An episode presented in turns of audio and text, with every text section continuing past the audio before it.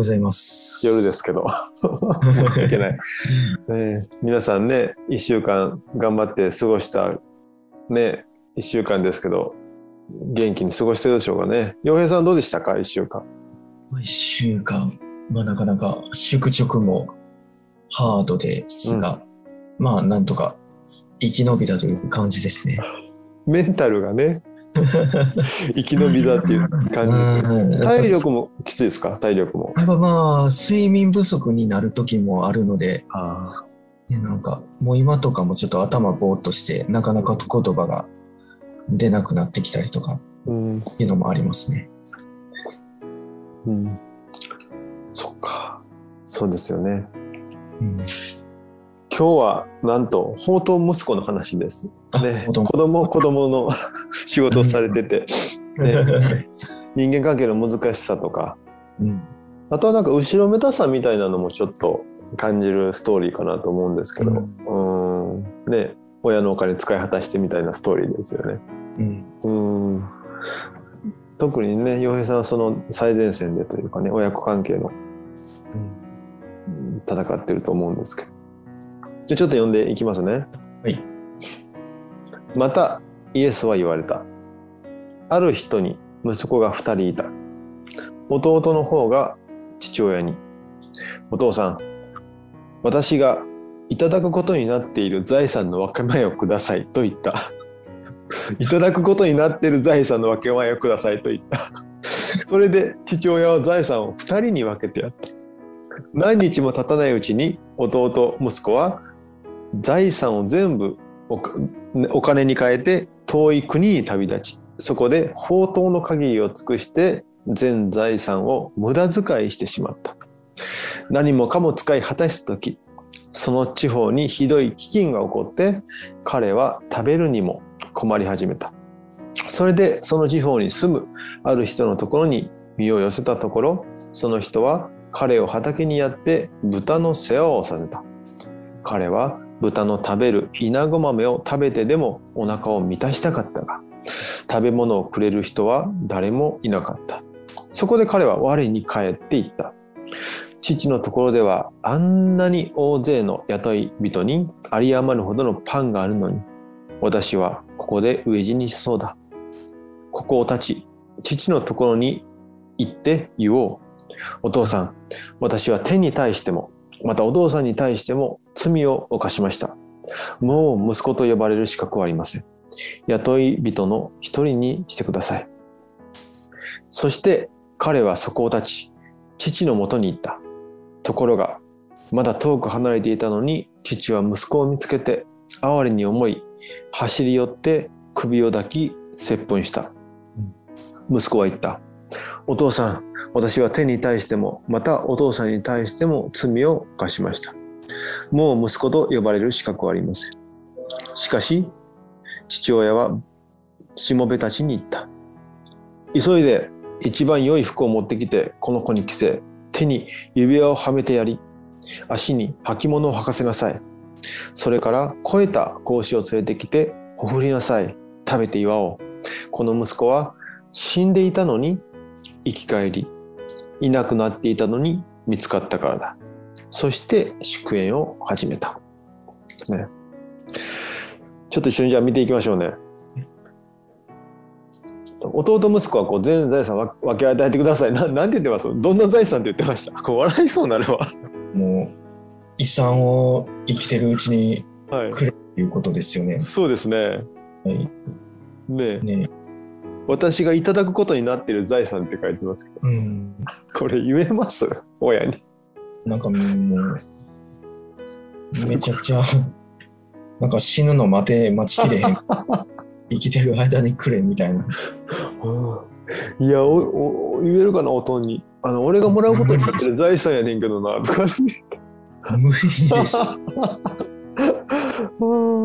これでも断られて断られてたら弟どうしてたと思いますか？やらんみたいな。すねるとかなんか金品持ち出しとかにパクると 親ちゃんしたりね。くれへんねやったらもう、いや、これどうせ俺のもんになるし、俺のもんになる。使っいいやろみたいな。勝手に持って行って、ああ、笑いたい。ああえー弟息子をお金使い果たしましたよね。で、その時に、その結構大変なことが起こりました。ね。何でしょう？あおとお金をもらって、お金を使い果たした時ですね。はい金使い果たした時に、この社会的にとかもう、そのああ、もう、ね出かけていった国に飢饉が来て、まあ、食べるものがなくなりましたね。食べ物なくなりましたね。で、追い詰められて、お腹が空いてきたんですよね。うん。で、仮にこの人に食べ物をあげる人が出てきたとすれば、もしもね、出てきたら、あの、弟は家に帰ったと思います？まあ、帰らへんでしょうね。で、多分なんかそこの人の家に見寄せるけれども、なんかこう、ただで食わしてもらってんのになんかあれはないんかこれはないんかって思って、また出ていくっていう。なんか面白い。で、なんか腹が減ってなんか自分はかわいそうやって言い出したりとか、みたいな。なんだけど、あかん。あかん。この、この物語面白いな。ちょっと。弟がぶっ飛んでるんですかね。うん、なんだろう。で、まあ、まあ結局帰るわけですよね。なんだかんだね。そんなことも起こらず。で、父親の方がこう先にね、弟息子にガーって駆け寄ってきますよね。うんこれは日本の一般的な家庭だとどうどうだと思います？そのお金使い果たして帰ってきた息子が見えると、向こうに見え顔変えてどうどうなると思いますかね？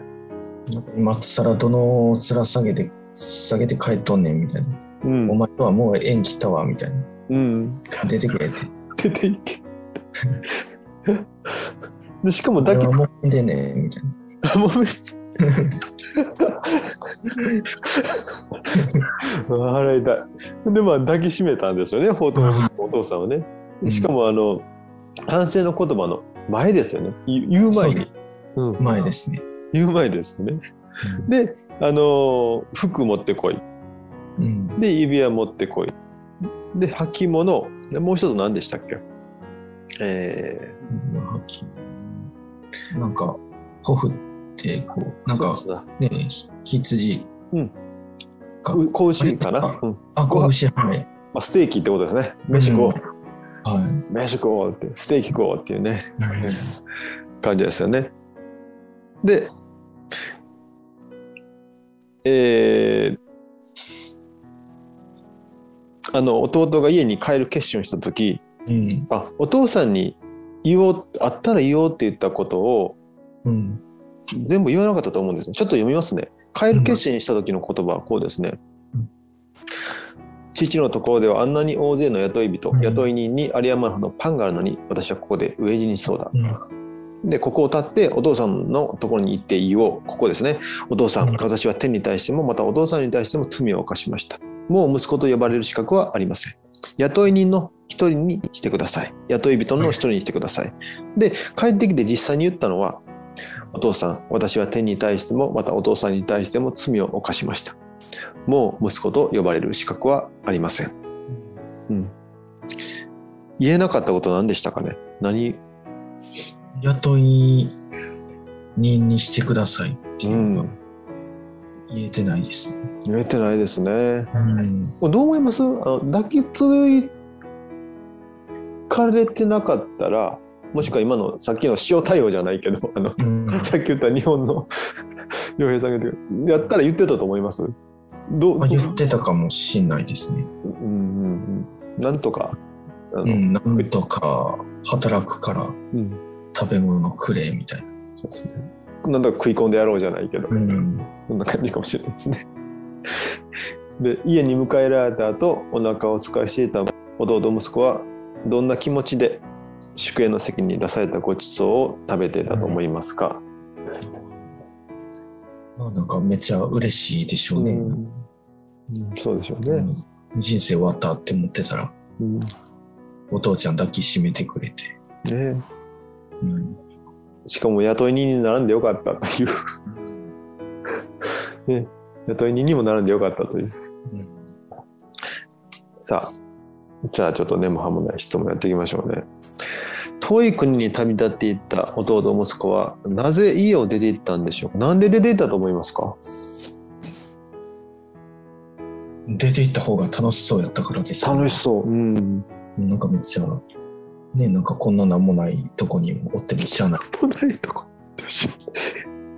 いただくことになってる財産をもらっては出て行ってっていうんですねなんか、えーどういう将来になると期待してたと思います？出て行って。なんか、ビッグになってやるとか思ってたんですかね、なんかう。ん。んね、有名なストーリーですよね。で、けそのなんか結果を見通すことできなかったわけじゃないですか。うん。ななんでできなかったんだと思います？多分、うん頑張れないタイプやったんでしょうね、なんか。頑張れないですごい、めっちゃ遊び倒しちゃって、なんか、ビジネス早いが段階で。も、はい、溶かしてしまい、遊び、都会着いた瞬間、もう早い段階でこう使いたい。バーって払い。あれと都会こんな物価高いの？みたいな。なんか店で来られまくって、うわで、ビジネス始めようと思ったら、なんか怪しい詐欺師に、なんか変な商材を買わされ、あ、これ全然使えへんやつや、みたいな。ーうわー変わらないですね、今も昔も。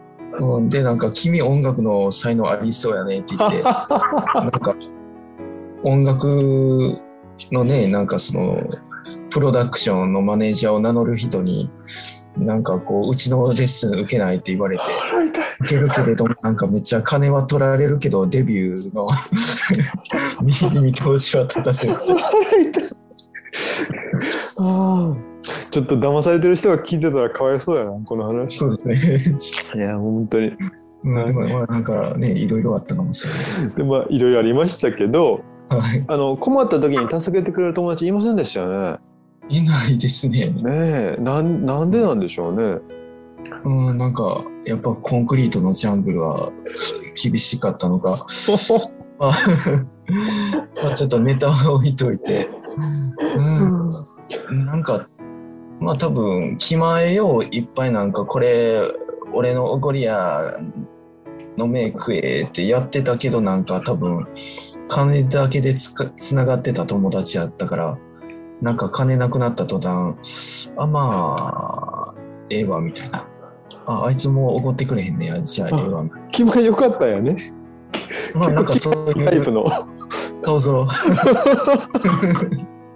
なんかもう、逆。とか、うんななんかこうね、友達できたとしてもなんか一緒に遊ぶ分にはたのなんか楽しいけど、別に困ってたら別に助けんくでもええわみたいな、その程度の友達やったりとか、なんかそういう薄いつながりやったんでしょうね。そうですね。で、あのーなんで帰ろうと思ったんでしたっけ？父のもとに。もう食べ物がな食べ物かた。うんなくなって。うんで、こう、息子と、まあ、や最初は雇い人、雇い人、雇い人になろうみたいなね。で、もしも雇い人だったら、その息子と生活、どう違ってたと思いますか？あ雇い人になってたら、うん。すごいなんか、だいぶ偏った見方になってしまうんですけど、うなんかもう、ん。福祉の現場見てたら、逆に雇い人になった方がなんか規則正しい生活を送れて、健康的な人生を送れたかもしれないみたいなことを思ってしまうけど、これは、聖書の読み方としてはだいぶ、ああ、面白い。まあ人生が、まあ、違う人生はそこにあるってことですね。はいとにもかくにも。うんまあ、ただ、あれですよね、まあ、ちゃんとその書いた人の意図を組んで、まあ、古代の文脈で読むならば、まあ、それは親子関係の終わりっていうあ、ことでしょうね。雇い人になるっていうことは。確かに。うん。確かに。で、対等ではなくなる。うん。確かに。さあ、なんでお父さんはこんな息子を許したんでしょうか？なんか、ね、ある人はこのバカだと言いましたけど、お父さんがバカだなって言ってましたけど、ね。そうですね。まあ、なんやろう。ん。ねなんていうか、すごい現実的な文脈で読むなら多分なんていうか、父としての役割を果たせてなくて、そういう子供に対して主導権を取れなかった父親なんかなとかうん。思ってしまうけど、それは一旦置いといて、うんうん。うん、まあそのねストーリー聖書のストーリーを捉えるならばやっぱり自分の子供やからうん。その存在自体を愛してて、うん。ね、どんだけその自分な自分に対して失礼なことを言うとかうん。なんか自分のね与えた財産をなんかわけのわからんことに使ってそれで上に苦しんだらなんかのこのこ戻ってきたりとかうん。こんなの関係なく、ただ生きてて、自分の元に戻ってきてくれて、なんかもうそれだけでこう、嬉しかった。うん。それでこう深く、その息子を愛してたっていううん。ことなんやろなっていう、うん。ますね。なるほどね。確かにね。なんか、単純なとかシンプルなお父さんというか、あそんな感じもしますね。確かに。うん、さあ、息子はどの時点でこう悔い改めたというか、あこれあかんなと思ったと思います？いやーなんか、すごい、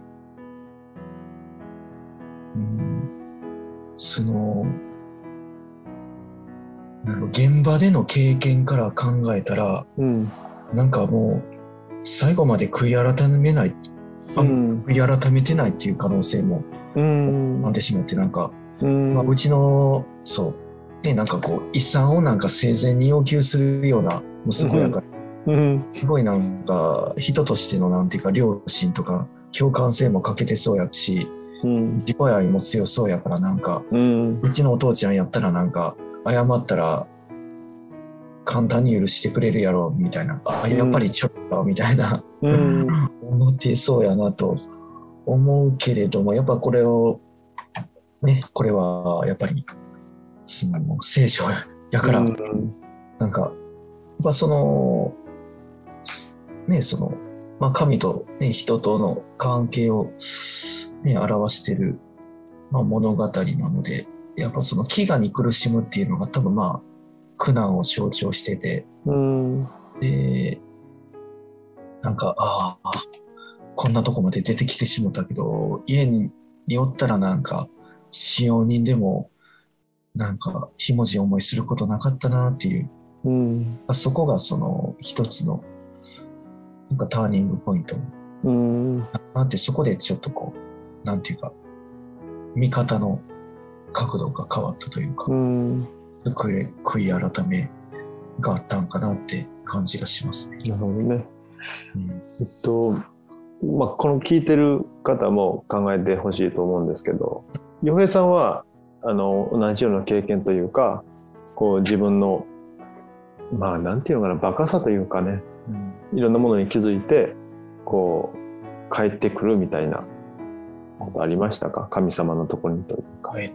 いく。うん。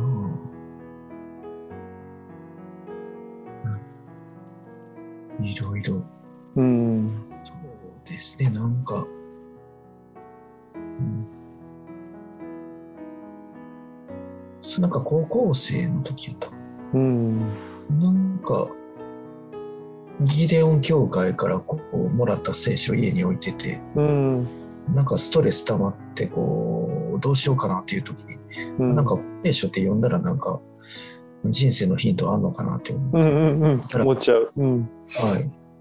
なんかヨハネ黙示録のなんか、こういう、か、天国のなんか、じゃあ都の外に留められるっていうはいはいはい。その中にこう偶像を拝むものっていうのが書いてあったから、はすごいこう、ね、なんかうちは普通にその浄土宗と天理教の家で、うん。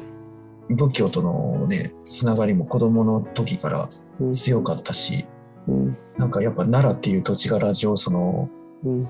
お寺あって当たり前神社あって当たり前と。うん。でさらにまあ近所には大仏さんっていううん。環境やったから、なんかわしらのことを舐めとるのかよって で当時まあ高校生でねすごいそういう閣下しやすい時期でうん。まずそういうなんだろうこうそういうなんていうか大人的な世界に対する反発っていうのも強かったから、はい、もうカッターでそのギーデオン教会からもらった聖書を、ね、ズタズタに切り刻ん衝動的に切り刻んだっていうことがあり。で しばらくあなんかまあ自分はなんかその排他的な一神教は気に入らへんけれどもうん。ただとはいえなんか宗教の書物をなんかズタズタに切り刻んでしまったなと。なるほど。これはちょっとなんか罰が当たったらいらんしなんか断る気分にもなったなと思いプロハンテープでなんか切ったところで だいぶ放置してたんですけれども、判定はいはいはいはいなんか気づいたらなんか、ね、大学行ってから、うん。ね、どこでなんかこう土地狂ったか、うん。クリスチャンになってて。あなんかある意味帰ってきたんかなみたいそうそうですね。うな感じがしんますね。うん、そうですね。はい。なんかやってから分かるっていうのが僕たちのバカさですよね。ややってからやってもうたなじゃないけど。うん。いやー、面白いな。人間とはどういうものでしょうか？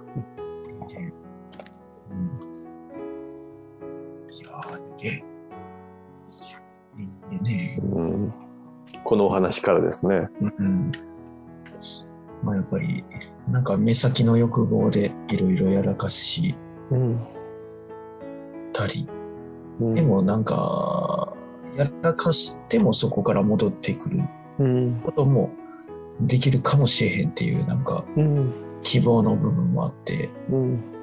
まあ、結局そのえどっちの道に行くかそういう自分でなんかそのなんだろう。こうええことないけどなんかやりたいからこっちやるっていう方向に行って破滅するのか。うん。なんかその思い返してこう正しいところに引き返すのか。うん。なんかいつもその選ぶ余地がなんか与えられてて。うん。ある意味なんか良くも悪くも可能性を持った存在なんかなっていうのをね神とはどういう方でしょうか？神。えー神。いやなんかなんやろ神。すごいなんかスケールがでかすぎて。そうね。このじゃあ宝刀息子のお父さん。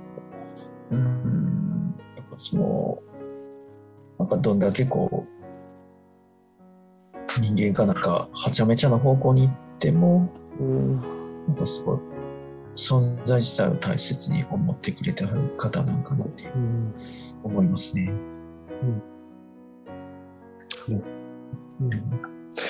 まあね結構考えてもいい話もいくつかあると思うんですけど聞いてる皆さんもね誰かから許してもらった経験とかどういう感覚だったかとか今いるところからこう逃げ出したいと思ったことありますかとかどういう時でしたか、まあ、その環境にいてからねあここやっぱダメだなって思うのが僕たちかなと思ったりしますね。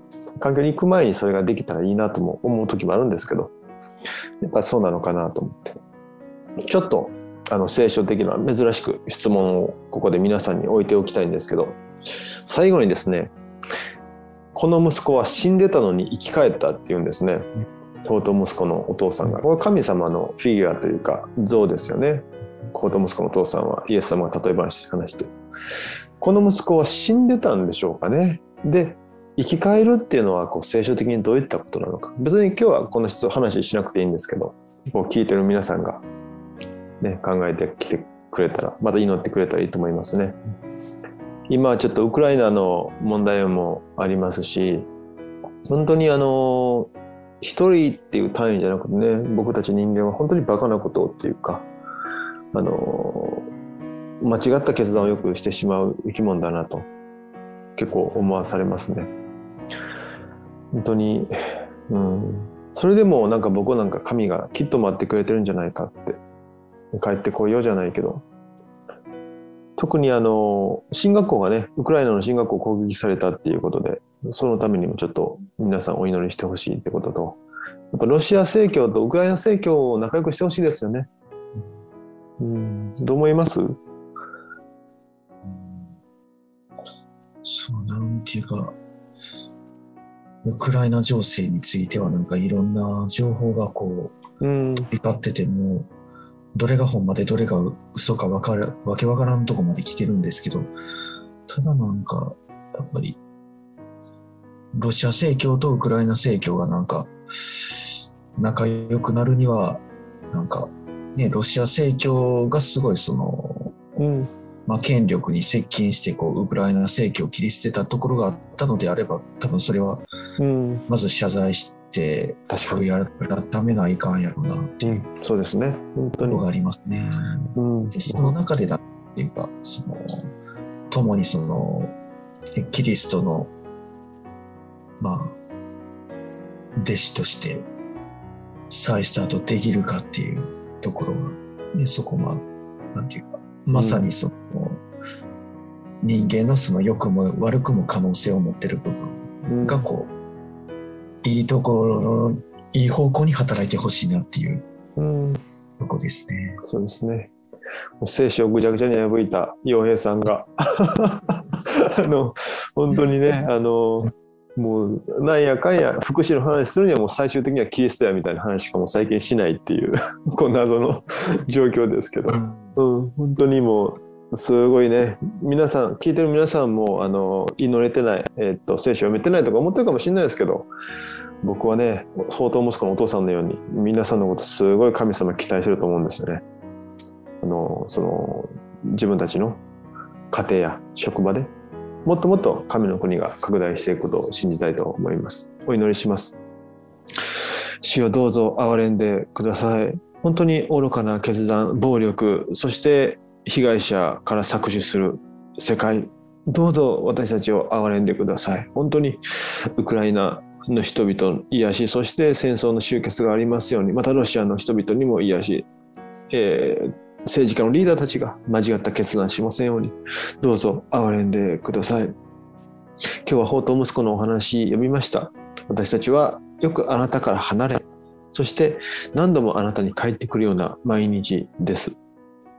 自分たちはむしろあなたに近いと思ってた時でさえも実は離れていたり誰かを罵っていたり見下していたりしてしまいますどうぞ憐れんでくださいまた死んでいることはどういうことなのか生き返るとはどういうことなのかまたこのストーリーを通してあなたが一人一人に語りかけることを期待しています。